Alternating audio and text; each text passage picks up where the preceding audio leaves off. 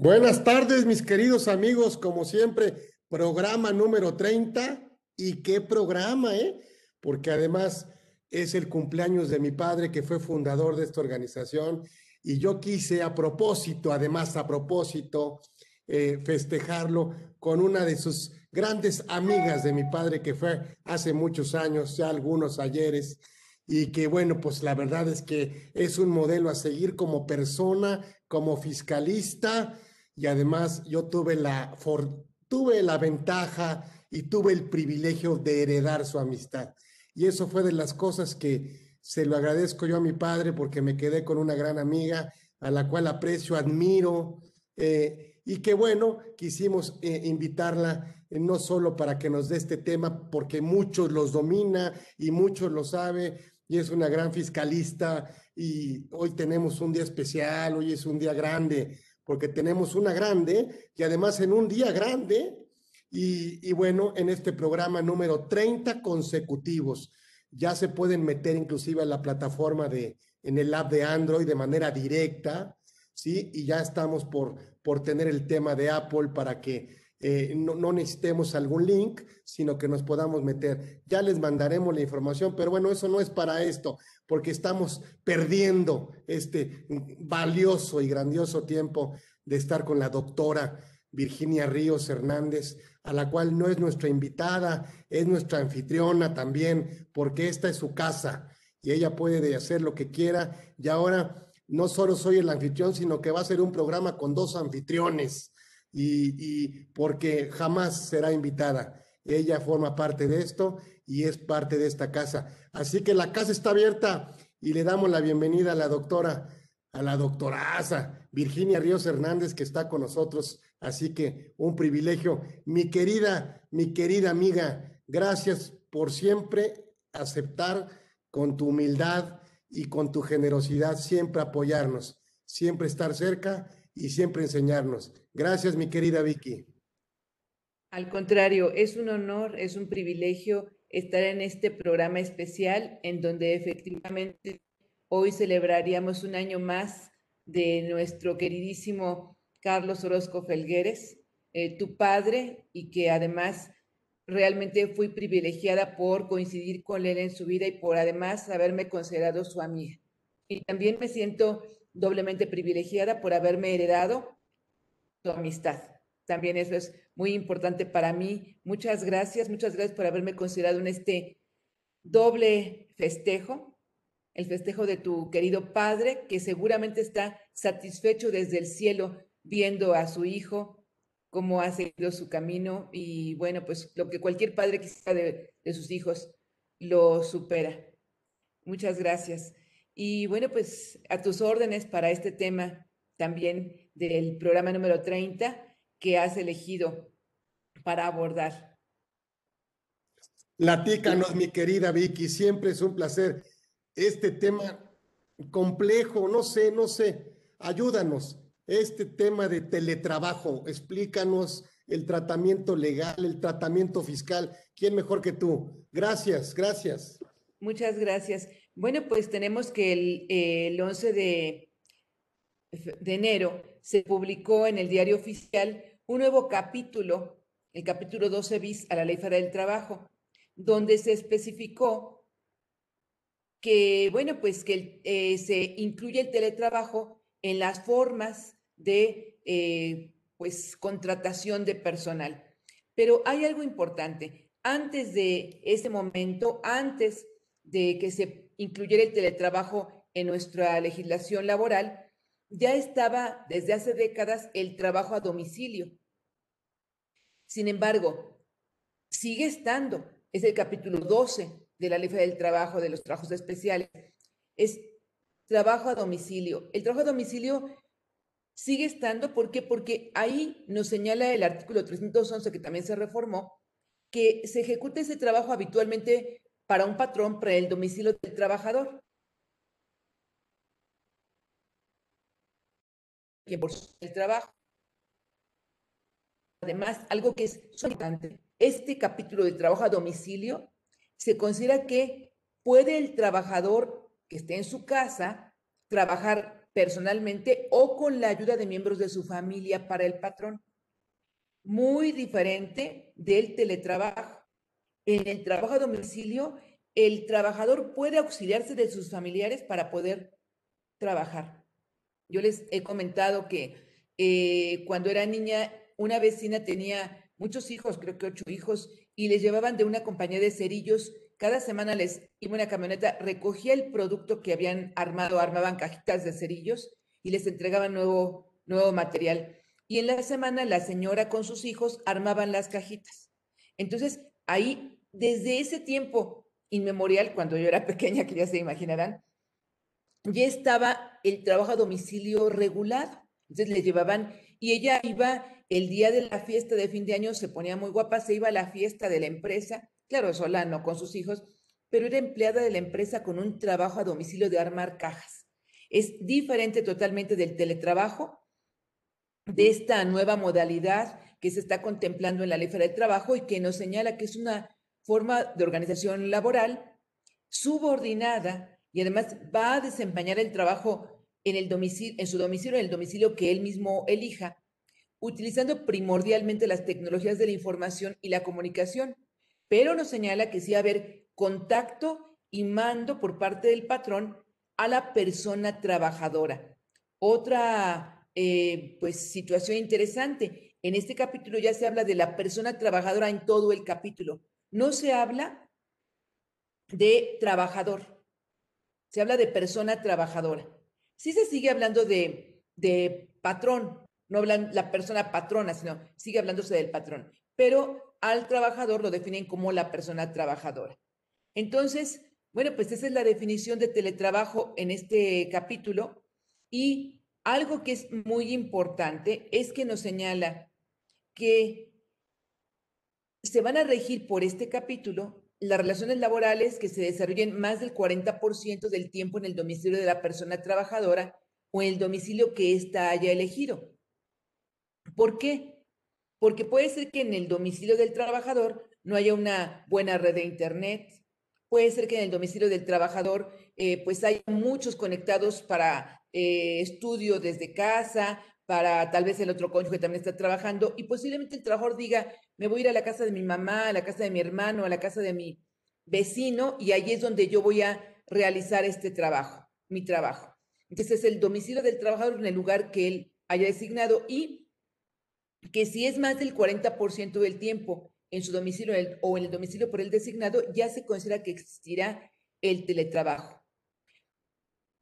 También el mismo artículo, este mismo artículo 330A, nos indica algo que ha, eh, pues, ocasionado mucha inquietud entre los empleadores, entre los trabajadores, porque nos dice, no va a ser teletrabajo aquel que se desarrolle de forma ocasional o esporádica en su casa. Entonces, en este momento crisis sanitaria, donde mucha gente todavía está en sus casas trabajando, pero que no se tiene pensado que a esas personas se les va a hacer una modificación a su contrato o se les va a hacer una adenda a su contrato para poder manejar el concepto de teletrabajo, esas personas no están en teletrabajo. Además, esta disposición, este capítulo de la Ley del Trabajo entró en vigor el 12 de enero de este año. Del 12 de enero para atrás no había teletrabajo. Del 12 de enero para acá es cuando puede haber teletrabajo. Y puede haber porque puede ser que el patrón contrate trabajadores desde el principio con la modalidad de teletrabajo o bien haga una adenda a algunos de los contratos de sus trabajadores, de algunos de sus trabajadores y que piense, estos trabajadores sí los voy a contratar bajo esta nueva modalidad y que se van a quedar ya en su casa, pero recordemos que ahí hay una, un acuerdo de voluntades. Tanto el patrón como el trabajador deben estar de acuerdo, porque el contrato de los trabajadores que ahorita están en su casa debido a la pandemia siguen siendo los contratos de siempre, contrato individual, por tiempo indeterminado, o bien al amparo de un contrato colectivo de trabajo. Esos son los contratos vigentes.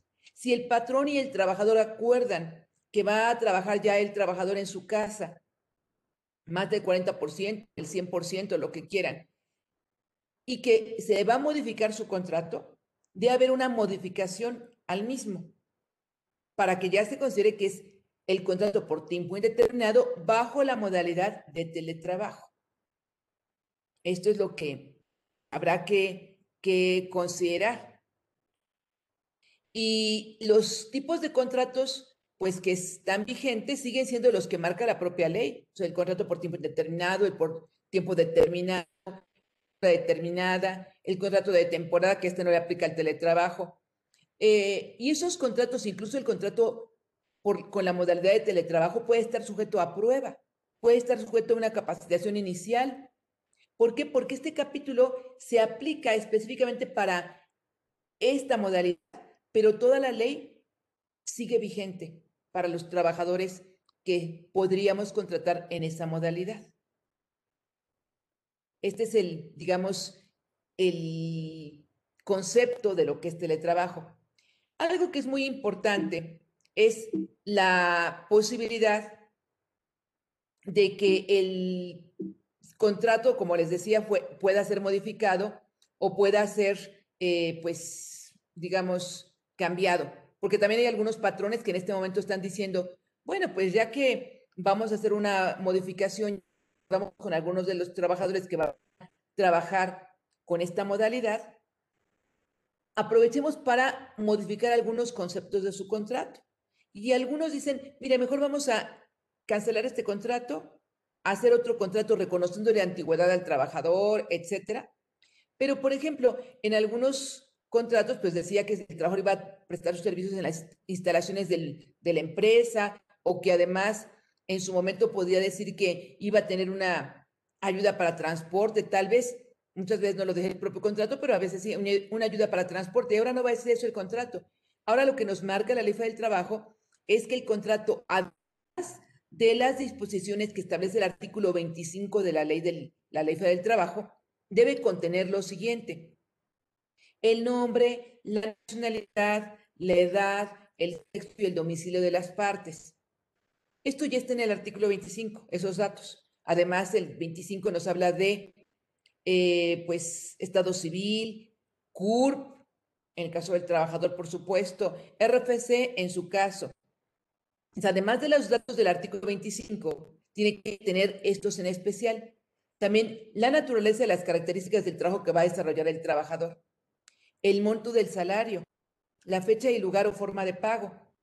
También, ¿cuál es el equipo y los insumos de trabajo que se le van a proporcionar al trabajador, incluyendo pues el equipo de cómputo, que la impresora y el relacionado con la seguridad y salud de los trabajadores o del trabajador que está realizando esa modalidad de trabajo.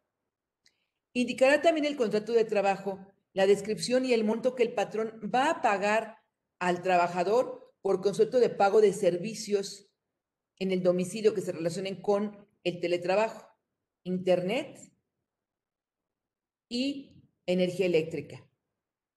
Además, deberá indicar los mecanismos de contacto y supervisión que convengan las partes y lo demás que así consideren las mismas partes. Entonces, bueno, pues eso es lo que adicionalmente tiene que tener el contrato de trabajo pero también nos marca obligaciones especiales tanto para patrones como para trabajadores. Y para los patrones nos da obligaciones especiales de proporcionar, instalar y encargarse del mantenimiento de los equipos necesarios para poder realizar el teletrabajo. Por ejemplo, las sillas ergonómicas, dice la ley, el equipo de cómputo, las impresoras, entre otros. ¿Cuáles serían entre otros? Bueno, pues a lo mejor el no break, el regulador, el archivero, eh, la lámpara, pero es proporcionar, instalar y dar mantenimiento. Esa es una obligación del patrón. También tiene obligación el patrón, pues de asumir los costos derivados del trabajo a través de la modalidad de teletrabajo, incluyendo en su caso el pago de servicios de telecomunicación y la parte proporcional de electricidad. Este es un tema súper polémico. Porque sí, es una obligación que marca la ley. Está en el artículo 330E de la Ley del Trabajo, que el patrón está obligado a asumir los costos de los servicios de telecomunicación y la parte proporcional de la electricidad. Y ya vimos que nos dice también la ley que el contrato tiene que definir los montos que se van a pagar por esos eh, conceptos. Entonces, pues nos encontramos con un problema de, de deducibilidad. Y hoy por hoy hay quienes opinan que es un ingreso exento para los trabajadores. No es un ingreso exento para los trabajadores porque no está en ninguna de las fracciones del artículo 93 como un ingreso exento. No es previsión social porque hay quienes dicen, bueno, pues hay que ponerlo en la fracción octava del artículo 93, eh, donde habla de prestaciones como subsidios por incapacidad, becas educacionales, guarderas infantiles, actividades culturales y deportivas y otras prestaciones de previsión social de naturaleza análoga. No, no es previsión social. No cabe en esa fracción ni en ninguna otra del artículo 93. Entonces, no es exento. Y estrictamente, estrictamente, no queden en la definición del artículo 94, penúltimo párrafo, porque ahí nos habla que no son ingresos en bienes los bienes que proporcione el patrón a sus trabajadores para ejecutar el trabajo. Y no le está proporcionando al trabajador un bien, le está proporcionando el pago de una parte del servicio de energía eléctrica, una parte del Internet. Entonces, no le está dando un bien ni tangible ni intangible, le está pagando una cantidad convenida por el uso de la electricidad y en su caso del Internet. Eh, ya las diferentes agrupaciones, cámaras, eh, Coparmex, Concamín, colegios de profesionistas, etcétera, han visto el tema con, eh, pues, con el SAT y lo que se ha dicho, eh, pues eh, así en corto, pero pues lo van a sacar, van a sacar alguna regla, es que sí se va a considerar como un ingreso no objeto para el trabajador. Y al considerarlo como un objeto, pues lo vamos a tener que timbrar con la clave 999 en el recibo de nómina, en el CFDI de nómina. Y bueno, pues con esta consideración de ingreso no objeto. Con esto ya podemos deducirlo al 100% y para el trabajador no sería ingreso. Entonces, bueno, pues ya esto es un, un avance de lo que se lleva de pláticas con, pues con la, con la autoridad fiscal. También, evidentemente, pues han participado muchísimos eh, organismos para poderles eh, solicitar esa regla. Entonces, aparentemente si van a sacar este criterio o regla que nos señale que no va a ser un ingreso para el trabajador.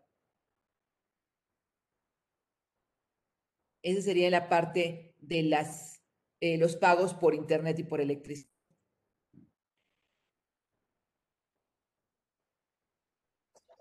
Adelante, doctora. Híjole, bueno, ojalá, ojalá saquen, ¿eh? Las reglas. Sí, sí, porque si no la, si no la emitieran, lo que en este momento pasaría es que, en mi opinión, en este momento no podemos considerarlo como herramienta de trabajo, de acuerdo al artículo 94, penúltimo párrafo. ¿Por qué? Porque ahí dice bienes. Dice, no son ingresos en bienes, el comedor, la alimentación que se proporciona al, trabajador por el patrón, ni los bienes que se proporcionen para realizar el trabajo. Entonces aquí, muy estrictamente, pues no son bienes, le estoy pagando. Y además tenemos en el reglamento el artículo 166 del reglamento de la ley del impuesto a la renta, donde nos dice el artículo 166, entre otras, dice, son ingresos por la prestación de un servicio personal subordinado con, en relación al artículo 94, párrafo de la ley, las ayudas de renta, ayudas de transporte y cualquier otra cantidad o prestación que se entregue al trabajador, sin importar el nombre con el que se le designe. Dice, cualquier otra cantidad de prestación que se entregue al trabajador en efectivo o en bienes, sin importar el nombre con el que se le designe. Así que como le llamemos, dice, es un ingreso para el trabajador. Ahora, no cabe en el 94 como herramienta de trabajo, es necesario el criterio de la autoridad, porque esto empezó el 12 de algunos patrones rápidamente hicieron sus cambios a sus contratos, rápidamente dijeron, yo ya estaba pensando en hacer esta modalidad, qué bueno que ya salió, y hicieron sus cambios y ya empezaron a pagar a partir de la primera o segunda quincena de enero con esta modalidad. Entonces, a ellos, mi recomendación es acumúlaselos. Los 300, 400, 200, 500 o la cantidad que les estés dando, acumúlaselos, porque acumulado para él es un ingreso acumulable por el que pagó impuesto y para ti, patrón, es 100% deducible y se lo timbras en su recibo. Que salga el criterio que digan, es herramienta de trabajo o se asimila a herramienta de trabajo, perfecto. Ya a partir de entonces no se lo acumulo y tampoco, eh, y también lo voy a poder deducir al 100%, porque si lo pongo exento, pues en primer lugar para mi patrón no es deducible al 100%, es deducible solamente al 47% o 53%. Y además me puede decir la autoridad, ¿y con base en qué le pones exento? ¿Dónde está?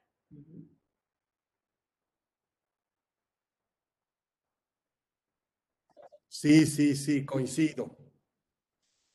Es que sí. es que sería lo mejor porque si lo mandan a como previsión social tendrían que descartarlo de los conceptos que tienen la parte solamente exenta. Em, porque si no, le pagarías y a lo mejor nada más tendrías tú.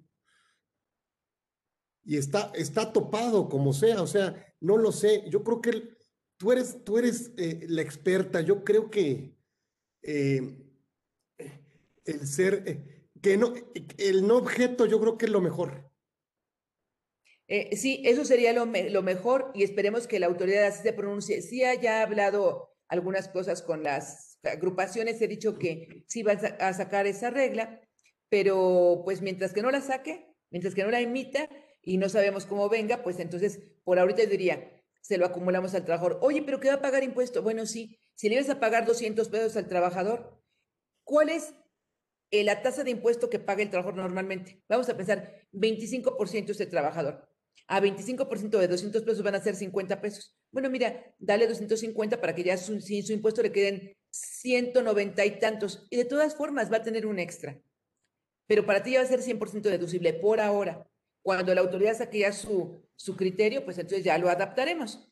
Aquí hay algunas preguntas y dicen, bueno, pues el, ¿cómo se podrán dividir los gastos de servicios cuando sean dos o más personas que trabajan en esa modalidad? Bueno, si son dos o más personas en la misma casa, cada cónyuge trabaja en esa modalidad, pues cada patrón le pagará lo que le quiera pagar o lo que haya acordado con el trabajador para pagarle por, esa, por ese importe.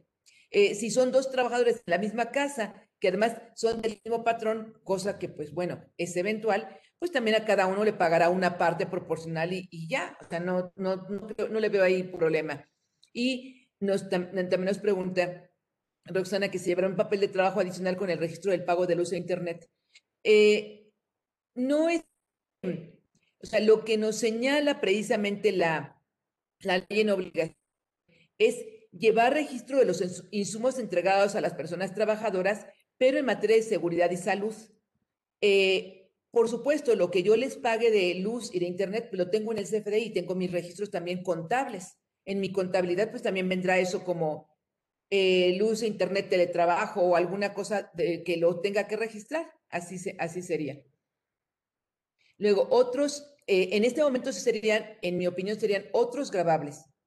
Pero ya cuando salga la disposición, pues tendría, lo que dice la autoridad es que van a poner que sea 999, que son los que no son, otros incluso que no son grabables. Em, los que tuvieron que adaptarse al home office, en este momento no es teletrabajo, ni hay por qué hacerles contrato de teletrabajo y luego volverlos otra vez a la modalidad normal, no. Es, repito, como lo señala la propia, es ocasional, es esporádico. ¿Por qué? Porque hay quienes, me decía una persona, ya voy a cumplir en marzo un año de no regresar a la empresa y estar en mi casa. Y así van, hay muchos que, no, pues yo sí veces y ya, volví a regresar a, a mi casa porque otra vez fue el semáforo rojo y entonces esto es una eventualidad, no es de ninguna manera que el patrón ya piense que van a estar en teletrabajo. No, o sea, hay, por ejemplo, me decía un cliente que es una escuela particular, nadie de esta escuela, de los 400 empleados, va a estar en teletrabajo. Todos en su momento van a regresar al presencial, al menos ahorita que la SEP tiene pensado que se, o tiene presupuestado que van a regresar en algún momento a la modalidad presencial. Pero no piensan hacer ningún contrato a ningún trabajador por teletrabajo porque es una ocasión extraordinaria. Eh, este, así no es teletrabajo, es pues una, una modalidad en este momento de home office, como lo hemos llamado, trabajo en casa, pero por no por gusto, ni del trabajo ni del patrón, es por una contingencia precisamente. Bien, eh, pues es de las otras obligaciones que tiene también el, el, patrón, lógicamente es que los debe inscribir al Seguro Social, por supuesto, pero además, sobre todo para aquellos trabajadores que no estaban familiarizados con el teletrabajo y que el patrón decida, el patrón decida que los va a transferir y que va a hablar con ellos y los va a convencer de pasar a la modalidad de, teletrabajo, la obligación también es capacitarlos capacitarlos eh, para que puedan manejar las tecnologías de la información, eh, asesorarlos para que puedan poder, eh, para que puedan desarrollar adecuadamente su trabajo. Entonces, bueno, pues son las disposiciones que tiene, entre otras, especiales para el patrón, pero también hay obligaciones especiales para los trabajadores. Primer, primera obligación, tener el mayor cuidado en la guardia y conservación de los equipos, materiales y los útiles que reciban del patrón. Es bien importante y necesario que el trabajador, cuando le entreguemos su equipo, su computadora, su silla, lo que sea, firme de recibido y hagamos un respaldo de esa información. ¿Cuál es el equipo? ¿Cuál es el número de serie? Cuando se le entreguen los insumos, la caja de papel, los toners, etcétera, todo eso lo tenemos que tener perfectamente controlado. Y el trabajador tiene que ser responsable del uso de la guarda, de la conservación de los equipos. Pero además deberá atender las políticas y mecanismos de protección de datos que se utilicen en el desempeño de sus actividades y la restricción sobre su uso y almacenamiento. Aquí me permito decirles y me permito recomendar, no olvidemos hacer un, un convenio de confidencialidad especial para todos esos trabajadores que están trabajando o que van a trabajar en esa modalidad. Porque la información que ellos tienen no es lo mismo tener la computadora, si es su computadora que se le asignó en su casa, estar en la computadora en su empresa. Porque en su casa puede ser que no capten, digamos, el riesgo que tienen de que la información se difunda, se vea se transmita por su familia o por otras personas que están en su casa. Entonces, es muy relevante, no nada más ponerlo en el contrato, porque a veces en el contrato lo ponemos ahí, bueno, y también el trabajador se compromete a que todo, toda la información va a ser confidencial, bla, bla, bla. El trabajador normalmente no lee el contrato, lee cuánto va a ganar, lee su horario, lee si tiene alguna otra prestación, cuántos días de vacaciones, etcétera, si le respetaron su antigüedad y demás, pero en lo de la confidencialidad como que se le pasa de lado. En cambio, si le decimos, van a firmar este convenio de confidencialidad, léanlo. Después de leerlo, les vamos a dar una explicación de qué se trata. Y en el contrato dice que puede tener incluso consecuencias penales. Evidentemente la información, ahí es cuando sí se va a concientizar de la importancia que tiene cuidar la información. Porque además la computadora no es para que la use toda su familia ni para que ahí chate con los cuates y vea películas y, y haga juegos de video. No, la computadora es para su trabajo. Y si la comparte con su cónyuge, con su hermano, con su hijo o con quien sea, puede o puede un virus o puede ser que le hackeen información importantísima de la empresa, de los clientes. Entonces, es muy recomendable ese convenio. Eh, pregunta de que qué pasa con los riesgos de trabajo en casa. Eh, ¿Ya hay regulación? No, no hay regulación todavía de los riesgos de trabajo en casa. Eh, la verdad es que nos señala la ley que va a haber una, pues, una norma oficial mexicana para definir las condiciones especiales de seguridad y salud para los trabajadores que se desarrollen, que desarrollen el, el trabajo y que esa norma oficial mexicana debe considerar los factores ergonómicos, psicosociales y otros riesgos que puedan causar efectos adversos para la vida del trabajador o para su integridad física, pero que el Ejecutivo tiene un plazo de 18 meses para emitirla. Entonces, bueno, pues falta mucho tiempo todavía para que se emita esa norma. Pero hoy por hoy, si el trabajador, vamos a pensar que eh, se resbala en el baño y se fractura una pierna en el baño de su casa, pues no podemos considerar que es riesgo de trabajo. Es que estaba en su hora de trabajo y se fue al baño. Sí, pero ¿sabes qué? Que ahí dejaron escurriendo el jabón sus hijos y no se fijó y se resbaló. Eso no es cuestión de control de la empresa, no lo puede controlar la empresa. No puede controlar la empresa que hayan dejado escurriendo el jabón y que cuando entró el trabajador, porque iba al baño, se resbaló y se fracturó una pierna. Entonces, no, por supuesto, si está tratando de conectar la impresora y le viene una descarga y se electrocuta, eso sí es riesgo de trabajo, aunque sea en su casa. Pero no podemos decir, ah, es que estaba, eh, se levantó, se atoró y se rompió los dientes. Bueno, pues eso no es controlable por parte del patrón. Ya si después sacan su norma oficial mexicana para decir otra cosa, pues eso es otra cosa, pero en este momento no está considerado ese tipo de accidentes caseros como riesgos de trabajo. Eh, si el trabajador usa su propio equipo, pues sí, puede, en, eh, en el caso de la modalidad de trabajo dice que el patrón tiene la obligación de proporcionarle eh, los equipos. Entonces, a lo mejor dice, no, es que el equipo que yo tengo en la oficina, pues no me gusta para trabajar y el que yo tengo es mucho mejor. Bueno, el patrón tiene la obligación de proporcionar el equipo de trabajo. Y si acuerda de que se le va a proporcionar a lo mejor parte del equipo y parte, lo va, parte va a ocupar él, Ahí también la propia ley del trabajo establece en el artículo 132 que el patrón está obligado a proporcionar las herramientas de trabajo y ponerlas en buen estado y reponerlas cuando dejen de ser útiles, salvo que el trabajador haya convenido en ocupar sus propias herramientas. Esto también lo establece la ley del trabajo. Entonces, podría ser una posibilidad. Eh, ¿Qué otro punto importante aquí podemos comentar?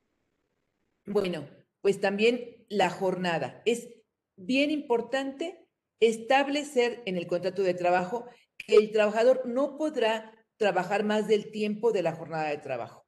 A lo mejor dicen, mira, tu jornada va a ser, te vas a conectar a las 9, de 9 a 2 y después de 4 a 7, vamos a suponer. Entonces, que, que el trabajador se debe conectar solamente en sus tiempos de trabajo, porque de esta manera vamos, y que no podrá trabajar tiempo extraordinario si no se le ordena expresamente por escrito el trabajo extraordinario. Porque puede ser que el trabajo esté conectado al sistema de la empresa y se den las 7 de la noche y no se desconecte. Y pues ahí sigue con otra pantalla o con otra, haciendo otras cosas, viendo, les decía, un video, eh, leyendo información. Y que entonces después diga, es que me desconecté hasta las 10, tres horas extras. No. O sea, hay que especificar todo ese tipo de cosas en los contratos de trabajo. Entonces, bueno, pues son algunos de los puntos relevantes que tenemos que, considerar. También nos señala la ley que si no se cuenta con un contrato colectivo de trabajo, entonces todo lo que es la modalidad de teletrabajo se tiene que incluir en el reglamento interior de trabajo, en donde se establecerán también los mecanismos para garantizar la vinculación y contacto entre los trabajadores que estén en esa modalidad con los otros que están trabajando en esa modalidad o con los que están presencialmente. Y que si tenemos sindicato de, eh, contrato colectivo de trabajo, por lo tanto tenemos un sindicato, entonces la modalidad de teletrabajo va a formar parte del contrato colectivo de trabajo también. Ahora bien, en el, nos contempla también la ley que puede darse cambio de la modalidad de trabajo presencial a la de teletrabajo, pero ahí tienen que estar de acuerdo, debe ser voluntario, dice la ley. Tiene que establecerse por escrito, por eso decíamos que tendrá que hacerse una adenda al contrato o un nuevo contrato. Y nos señala que esos trabajadores que cambiaron de la modalidad presencial a teletrabajo, pues en todo caso tendrán el derecho de reversibilidad, es decir, de regresar a la modalidad presencial, para lo cual pueden pactar desde el propio contrato que hicieron la, la adenda al contrato, pueden pactar los mecanismos, los procesos y los tiempos para hacer válida su voluntad de retorno a dicha modalidad, siempre y cuando se pueda, por supuesto. A lo mejor dicen, oye, pues lo que está pasando es que eh, vamos a ver qué tal funcionan en teletrabajo. Vamos a hacer una adenda por seis meses, de aquí del primero de marzo hasta el 31 de agosto. Y en caso de que no estemos a gusto las partes, pues nos vamos a regresar a la modalidad presencial. Eso se puede poner. Pero hay algunos sectores, hay algunas empresas que dicen, ya no. De una vez les voy a decir a los trabajadores que los voy a, si los voy a, eh, a modificar sus contratos, que pienso cerrar, incluso ya muchos cerraron oficinas, cerraron pisos enteros, cerraron eh, principalmente oficinas, y que pues les voy a hacer un contrato de trabajo a los que quieran. Oye, yo no quiero. Ah, si tú no quieres, entonces el trabajador no quiere, como es voluntario, cuando ya venía de la modalidad presencial y no quiere, el patrón lo tendrá que liquidar o tendrá que llegar a un acuerdo con él. Pero sería una liquidación por causa, pues, eh, podríamos decir injustificada, aunque podríamos ver ahí lo que nos marca la propia ley del trabajo de las causales de rescisión de contrato o determinación del contrato por causas justificadas, que también ahí las existen, y que bueno, pues ya llegarán a un arreglo, pero no puedo decirle al trabajador unilateralmente, te cambias esta modalidad de trabajo y no hay de otra. O sea, eso no, no se puede, es voluntario. Ya habrá algunos nuevos trabajadores que entren desde el principio con esa modalidad. Esos ya entraron con esa modalidad. Pero los que queremos que pasen a esta, viniendo de la presencial, pues tendríamos que hacer un convenio con el trabajador. Eh, también puede ser presencial y en casa, sí, también puede ser, porque si más del 40% del tiempo está en su casa, pues ya se puede considerar teletrabajo. Y entonces puede acordarse que, ah, mira, va a estar lunes, miércoles y viernes en la oficina, martes y jueves en su casa. No es más del 40%, es únicamente el 40%, ahí sigue siendo presencial estrictamente. Ah, pero si va a estar lunes, miércoles y viernes en su casa y martes y jueves presencial, entonces ya podría considerarse que es teletrabajo. Em, hay también algunas disposiciones en cuanto a la vigilancia.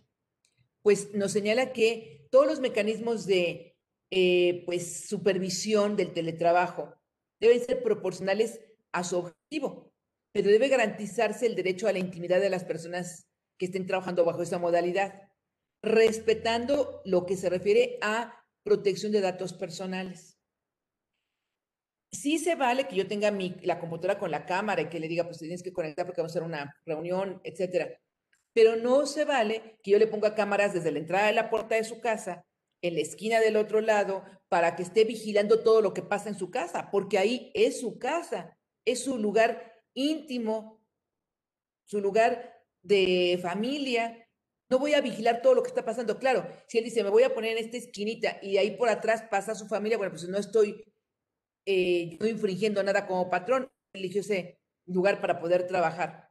Pero no puedo establecer toda la casa cámaras y micrófonos, porque incluso lo señala la ley que solamente pueden utilizarse cámaras de video y micrófonos para supervisar el teletrabajo de manera extraordinaria o cuando la naturaleza del trabajo así lo requiera. Entonces, bueno, pues sí, si va a estar trabajando y vamos a estar en, sesiones y demás, pues tiene que tener su cámara tendrá, le prenderá su micrófono cuando le toque hablar, etcétera, pero no tiene que tener el micrófono totalmente prendido porque, porque también hay otros miembros de la familia que están tal vez en su casa realizando actividades.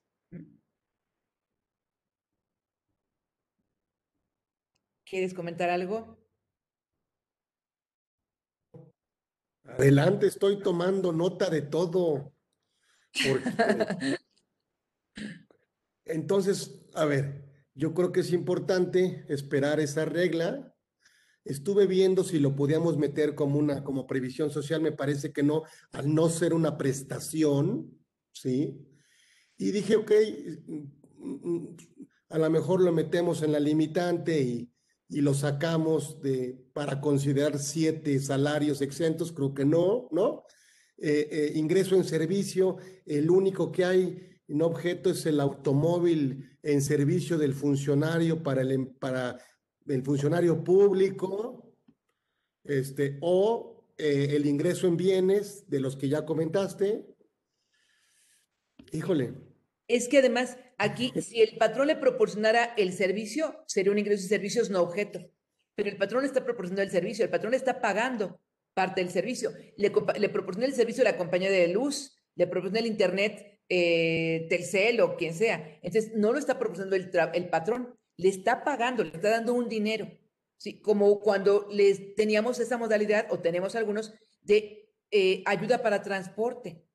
Sí, no, no, le estaba pagando, no decía, a ver, tráeme tus boletos del metro, para una copia de los boletos del metro, no. O sea, una ayuda para transporte, porque el transporte se transportaba en transporte público. Pues hay una, una ayuda para transporte, una ayuda para renta, pues es una ayuda. Pero eso no es ni previsión social, ni es un ingreso en servicios. O es que el transporte es un servicio, no lo proporciona el patrón. Claro, cuando el patrón ah, eh, contrata el camión para que vaya por sus trabajadores, ahí sí, ahí sí es un servicio que el patrón proporciona, que no es ingreso para el trabajador, porque es un ingreso en servicios que no es objeto. Y ya, pero cuando el patrón le da ayuda para transporte, no estamos hablando de un ingreso en servicios, estamos hablando de dinero. Y aquí también, Sí, tendríamos que sacarlo de tajo al no ser ingreso, porque aunque esté exento, tuvo que haber sido grabado y al ser grabado tiene que ser objeto. O sea, es no ingreso, punto. Coincido. Cuando, cuando la autoridad ya emite ese, ese criterio de que no es ingreso, pues ya estaremos perfectamente cubiertos. Mientras que no lo emita, en mi opinión, deberíamos grabárselo al trabajador y así es 100% deducible para nosotros, mientras que no emite el criterio de la autoridad. Sí, coincido, doctor. bueno, pues para efectos de seguro social y de Infonavit, ahí sí, ahí sí tenemos más eh, argumentos, porque el artículo 27 de la Ley de Seguro Social, cuando establece los excluyentes de integración del salario de base de cotización, nos dice que se excluyen, en la primera fracción nos señala los instrumentos de trabajo, tales como herramienta, ropa y otros similares. Y ahí en otros similares puede caber este tipo de pagos, porque dice instrumentos de trabajo tales como herramienta, ropa y otros similares. Oye, la ley del trabajo me está diciendo que tengo obligación de pagarle esto porque lo está ocupando para realizar su trabajo. Entonces, me dice otros similares, tanto Seguro como Infonavit, pues lo excluyo de la integración. Y ya, pues para lo que tenemos ciertas dudas. En lo que se refiere a los impuestos locales sobre nóminas, en la mayor parte de los estados también se excluyen las herramientas de trabajo. A veces nada más dice, no, no van a formar parte de la base para el impuesto sobre nóminas las herramientas de trabajo. En otras ocasiones nos copian lo que dice el Seguro Social. Si nos copia lo que dice el Seguro Social, perfecto, ya quedamos fuera. Pero en algunas legislaciones estatales nos copia lo que dice la ley del impuesto de la renta. Y ahí entonces otra vez venimos con el con la incertidumbre mientras que no se saque alguna disposición especial. Porque además algunas legislaciones locales dicen todo pago que se le entrega al trabajo en efectivo, incluyendo, dicen, ayudas. Entonces, bueno, pues si así me dice y no me excluye como lo marca la ley de Seguro Social, pues entonces no podríamos con certeza excluirlo.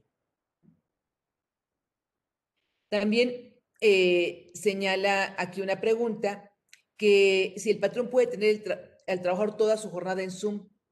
Bueno, a veces es, a veces es necesario que esté en Zoom toda la jornada. O sea, cuando está, digamos, que su trabajo es estar, eh, pues, hablando o estar, a veces tenemos juntas, todos los martes tales del mes va a ser la junta de toda la jornada. Bueno, pues en ese caso sí, pero no lo podría tener todo el tiempo en Zoom si no está realmente, eh, pues, no tiene razón de ser, ¿no? que esté trabajando y dice, otras cosas. Claro, hay por ahí quienes dicen, si no le pido que, esté con su cámara encendida, pues entonces no puedo tener la certeza de que esté en, ese, en su lugar, de que está trabajando allí. Bueno, pero debe, debemos implementar otro tipo de mecanismos para verificarlo, porque además muchas veces, y es cierto, es cierto porque algunos de nosotros damos clases y nos damos cuenta de que de repente cuando los alumnos tienen sus cámaras prendidas o incluso nosotros, y de repente son las horas pico de... Se va, se, se baja la intensidad del internet y tenemos que apagar las cámaras para poder escucharnos porque se va el sonido, porque se va la, la calidad del internet. Entonces, cuando eso se da, pues no lo podemos obligar a que tenga el internet, la cámara todo el tiempo prendida porque se, se consume más, bueno, no se consume, sino que se demerita la calidad del Internet. Entonces, cuando sea necesario, sí, pero tenemos que establecer algunas otras modalidades o algunas otras medidas para verificar que está trabajando. ¿Cómo lo vamos a verificar? Pues porque nos, los entregables cumple con sus funciones, nos hace reportes, etcétera. ¿De acuerdo? Indicadores de productividad, ¿no? Va más al tema de, de resultado, ¿no? Y además el trabajador es el más interesado en cuidar su trabajo. O sea, él tendrá que, que, dar esa certeza, esa confianza de que está desarrollando su actividad eh, laboral correctamente, como así se pactó con el empleador, ¿no? Eh, me, comentaba una persona que había, tiene una otra persona que va a estar monitoreando eh, por este, esta situación que de repente pues también llega a pasar que el trabajador se sale y que va, no sé, al súper. Bueno, cuando el trabajador está laborando en su jornada presencial, no se va al súper. O sea, no, no se va al súper sin pedir autorización, sin pedir permiso. Entonces, eso no debe hacer. Se tiene que, pues, capacitarse al trabajador, concientizarlo, hacerlo responsable de que haga de cuenta, debe hacer de cuenta que está en su jornada. Sí. Café, agua, lavarse las manos, al baño, pero tiene que eh, cumplir con su trabajo, su modalidad.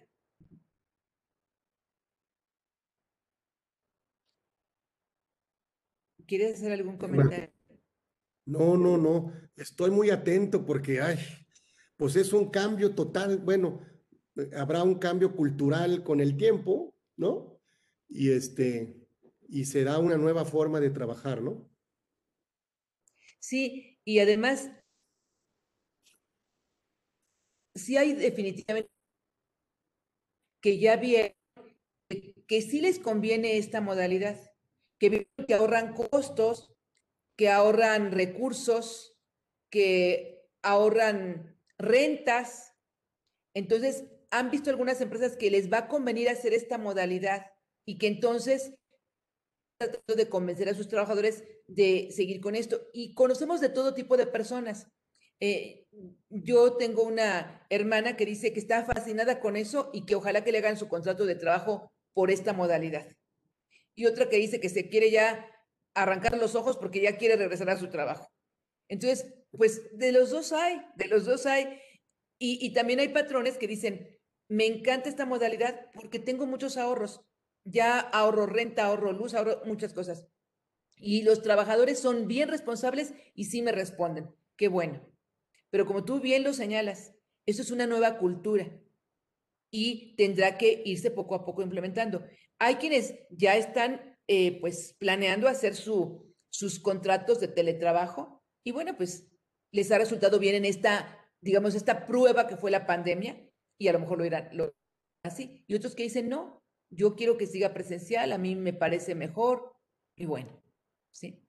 Ahora, seguramente la Secretaría del Trabajo tendrá que emitir también algunos criterios para decir qué pasa cuando el trabajador, cuando el patrón, lo sabemos, no todos los patrones pueden tener los pisos completos de los edificios pagando rentas, ya los cancelaron y luego dicen, ahora no tengo dónde poner a los trabajadores, y menos con la sana distancia. Antes había lugares donde eh, en lugares de menos de medio metro de distancia, trabajador tras trabajador. Ahorita con la nueva eh, el nuevo cuidado laboral que tenemos que tener, no tiene las instalaciones, tampoco tiene los recursos para, para poder pagar más rentas o para poder tener más espacios. Entonces, por imposibilidad, por realmente, no es de que yo no quiera, es que no se puede, pues a lo mejor voy a tener que hacer este tipo de contratos, pero entonces, ¿qué? Si el trabajador no quiere, ¿lo tendré que indemnizar?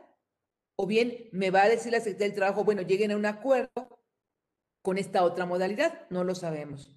De cualquier manera, existe desde siempre, porque eso está en la ley del trabajo, el que si se termina el capital o tal, tal, tal, lo que marca la propia ley, pues ahí se puede tener la relación de trabajo con lo que le corresponde en su caso al trabajador. También habrá, pues yo veo dos oportunidades, que el patrón también se haga del mejor trabajador exista en esta modalidad, ¿sí? A hacerte el que viva cerca, ¿no? O, traerte al, empleado, al trabajador que solo acepte trabajar donde tú le digas. Entonces ahora el, nivel de productividad y capacitación y excelencia lo va a poder tener el empleador con el trabajador en cualquier parte de, desde su casa, en cualquier parte donde viva.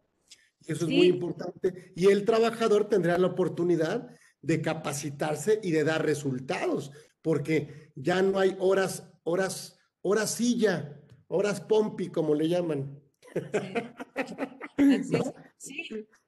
Tendremos que, tendremos que eh, pues, ir evolucionando a calificar por resultados, para, eh, eh, pues, no es de, tienes que estar las ocho horas ahí sentado, no, hazme tu trabajo, bueno, tienes tu jornada laboral, en esa jornada laboral, sí, o a lo mejor a las, a las 5 de la tarde, oye, fíjate que necesito que hagas tal cosa, no es que ya lo que tenía, bueno, pero, pero son tipos de trabajo diferentes, o sea, estás en tu jornada de trabajo, estás a la disposición del patrón para hacer el trabajo que, tienes que hacer. Entonces, igual, qué bueno que terminó antes, pues sí, pero tiene que estar a, la disposición del patrón en su jornada laboral que es al jornada. Establecer también las jornadas, porque las jornadas no cambian, eso está perfectamente delimitado en la ley. La diurna, la nocturna y la mixta. La diurna de ocho horas, la mixta de siete horas y media y la nocturna de siete. Pero tendrá que delimitarse también perfectamente en el contrato. Ahora, lo más recomendable es que siempre pues contraten un abogado laboral, un abogado laboral especialista en la que haga estas, estos cambios, contratos, porque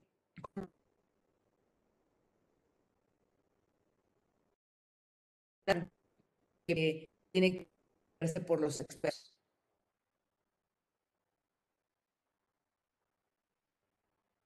Pues nos vamos despidiendo. Siempre, Vicky, danos nuestras, nuestras, más bien tus últimas recomendaciones. Creo que esto, ¿qué vigencia tiene? ¿Cuándo empezará esta modalidad?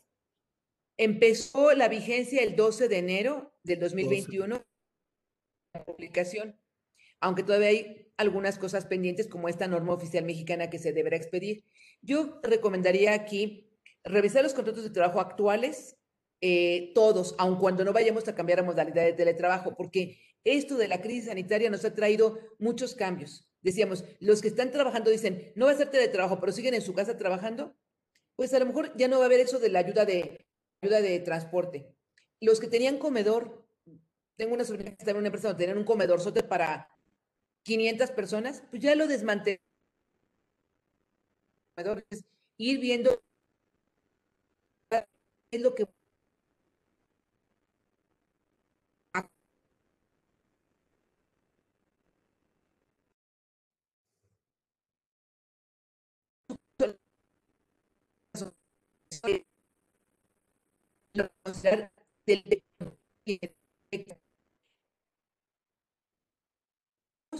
el respaldo el otorgado, otorgados, no, y el convenio de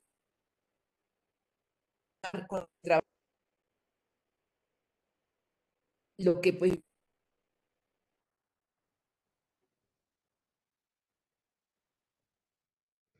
Oh, pues excelente, mi querida Vicky, como, como siempre, ha sido un agasajo tenerte en este programa especial pues especial, pues especial para ti, especial para mí, para los que no, no, no supieron que hoy es el, bueno, el, cumpleaños de mi papá, ya cumpliría, ya, me, ya no me acuerdo cuánto, cuánto cumpliría, pero, pero siempre quise, siempre quise darle algún regalo especial y este fue un regalo que elegí para darle a él en su cumpleaños, que es invitar a la doctora Vicky Ríos, que además de ser, fue muy amiga de mi padre, es amiga mía, y así es como lo, lo conmemoro, como lo recuerdo, invitándole a lo mejor, ¿sí? Y por supuesto, él estará muy contento, muy, muy, muy feliz de escucharte y de haber estado en este, en este programa número 30, que por supuesto lo hicimos para darle un regalo a nuestro fundador y qué mejor con su amiga del alma.